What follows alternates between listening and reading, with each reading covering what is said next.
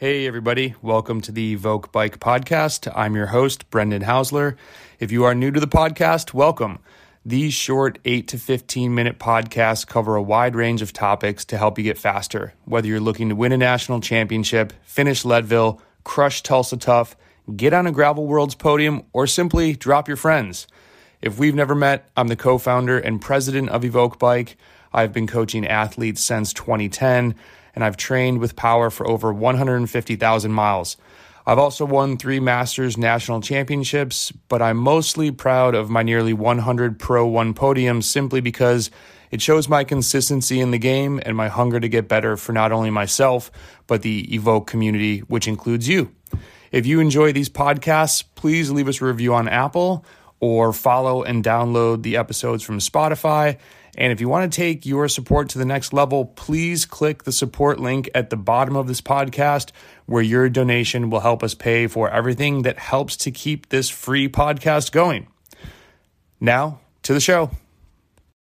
Hey, everybody. Want to post a quick podcast about a quick little blurb I read in this book, How Bad Do You Want It? Mastering the Psychology of Mind Over Muscle by Matt Fitzgerald that shout out to my buddy Christian. He passed along to me, and I've been enjoying him about 100 pages through. But there's a chapter in here entitled The Art of Letting Go. And a quick summary is about a triathlete named Siri Lindley, who, real short story, when triathlon became an Olympic sport, she decided that she wanted to go after that and was super dedicated to it and had a few crucial races where they said she really sort of choked and had taken herself out of the running to even be able to compete in the Olympics and then went on to have World Cup races where she would fall flat and really needed to get a result. And she eventually hires this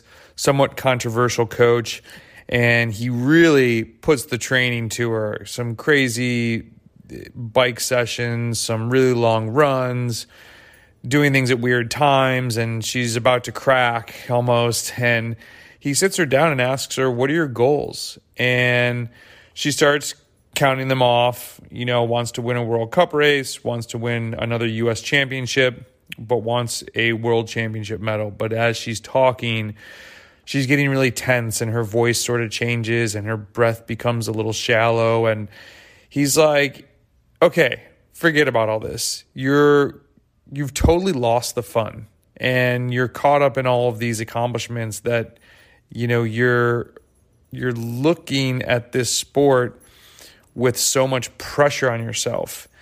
And let's talk about why you started doing triathlon let's go back to the beginning and so let's kind of change the focus of the training, or maybe we could say it as let's change the endpoint. Let's get really fit. Let's have fun doing it and reconnect with this. And the reason I want to post this is I think, and this is really for the cyclists that it's almost all of you are trying to improve. And along that road, you know, I never had any dreams of doing anything that I've been able to do on the bike, which has made this journey so incredible. I started riding, and when I asked myself, why did I start riding? I wanted to get healthy, right? And I, I know there's a big handful of other athletes out there.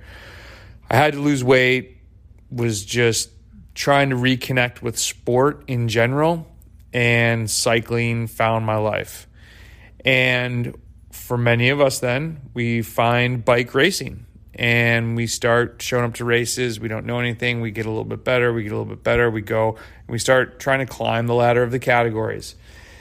And as you start climbing at some point, uh, sometimes it might get a little tough and you start putting a little bit more pressure on yourself for the points and you start thinking more of how many people do I have to beat and what result do I have to get with this many racers to get seven more points and da da da. And, and I will say there's a little bit less pressure now because you have such a long window to get the points. But once you let go of wanting to just get the accolade, or once you let go of just doing these races because you feel like you need to get this accomplishment that you set out to do, you will perform better.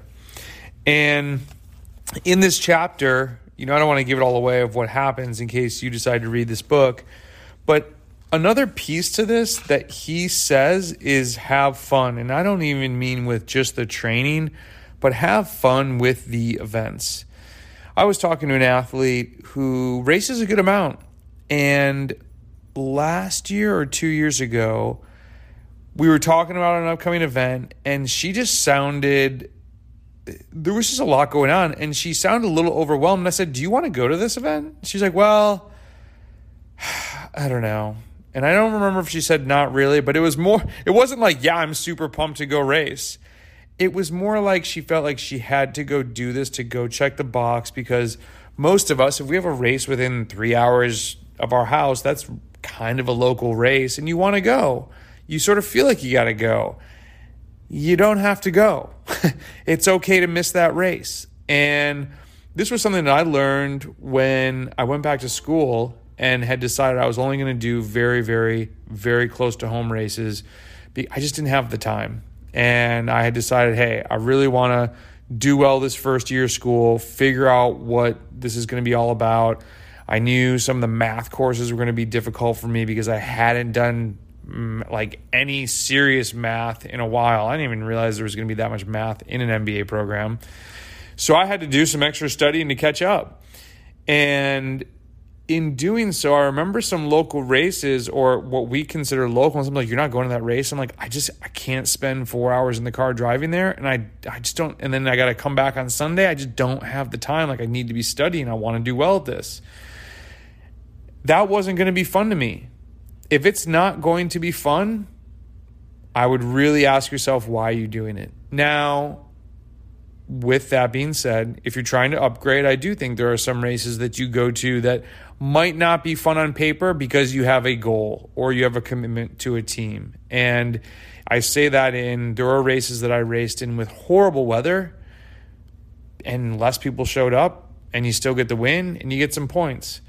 Now that I've accomplished those, I have wussed out of events that I did not feel were super important to like this year I'm on a team where I didn't go to a race because it was looking like it was going to be 42 and raining. And I told the guys, I'm like, listen, I'm sorry, I'm not driving six hours to race in the rain and then drive back when I can train here. And really, we're all on this team for bigger fish to fry. You know, some to play devil's advocate. Had I gone, it would have been another race to race with other guys and maybe gel with them more. I'm sure there would have been positives that came from it, but there also it would have been a mental match to go do it. And I really most of my riding on the amateur level at this point. I need to have fun doing it. Otherwise, I will not have longevity in the game anymore. I've been doing this for a long time. And so I joined Velobrew to race big events like Nationals, Tulsa, Joe Martin, which unfortunately I'm not going to be able to make, Masters Nats events where it's really hard to do well at, period, but it's very, very, very hard to do at by yourself. And I want to be a part of a team that can do something. If I can be on the team that wins nationals, that will be a massive sense of pride. And I'm so pumped for that race in Virginia this year. Can't wait to see what that course is about. But back to the podcast, all of that sounds fun. Like those challenges sound fun. Those big races where it's going to be extremely hard to get someone on the podium even if we come in seventh, I'm having fun training to get there. I'm having fun looking forward to the adventure to go on with the guys and having the weekend and toeing the line against some of the best amateurs in the country. If you're not feeling that excitement, something is off. Something is off in your training. You're training too much. You're not training the right things. You're not feeling confident. Or maybe there's something going on off the bike with family stuff. Maybe you don't have supportive family members around you, or maybe there's some negative self talk, or there's something going on. You should be excited for bike races, not nervous for bike races. Now, when you get to the start line, there might be some anxiety and some nerves. The night before, and it's like, whew, okay, like this is a big event. Like I'm, I'm a little nervous. That's a different nervous than when we're talking about eh, do I kind of want to go? Do I not want to go? I would dig into that and find out because this, for most of us, is a hobby. and hobbies should be really fun and challenging, and there's fun in that challenge. So I just wanted to post this because I think it's you know so interesting that even these athletes that are at a ridiculously higher level than most of us have issues with this, and sometimes it's um, you know the people around them that help them to step back from the training and step back to the from the racing and say, "Why are you doing this? Why are you doing this?" And I you know, I'll share my own story of having turned 40. I always laugh when people say they have like a midlife crisis. And I really had, I was actually kind of looking forward to this, wondering, is this going to like, what happens? And I think at 40, for some reason, the number looked very different than 39. And I really thought about what I was intentionally spending time on. And I actually talked to my husband, Chris, about it. Like, hey, you know, I ride a lot, train a lot a lot of it um, is going for a big goal of I'll probably have a few more years of having a crack at amateur nationals. And after that, you know, when I'm not good enough to possibly win, hopefully I can still maybe play a role in helping someone else win. Who knows? Maybe I'll only be doing masters races then. But we talked a lot about what are we spending time on? What are our goals together as a couple? What are our individual goals? I always think it's a really good practice to do with the person in your life because just as you're changing, they're changing. Um, you know, we're at different phases of careers. So that is something that we have to adapt with. And I think it's just, I'm super passionate about this sport. And I know so many others that are listening to this are really passionate. And this comes up with my athletes. You know, we hit times where we need to be malleable with our training, the amount of hours we put in. Sometimes you can put in more than others. And it's not an all or nothing sport. You know, we were talking about this in the Discord. Sometimes people think if they're training 15 hours, then all of a sudden they're only going to be able to start training 12 because their job just, there's like a now a new hour and a half something that takes away from one day and 45 minutes from another day. And like, forget it. It's over. I can't do this. It's like, you can, you just have to do a little bit less. it's like right? Like when things get crazy for me and i'm just about to pull my hair out i'm like okay maybe i'll ride a little bit less.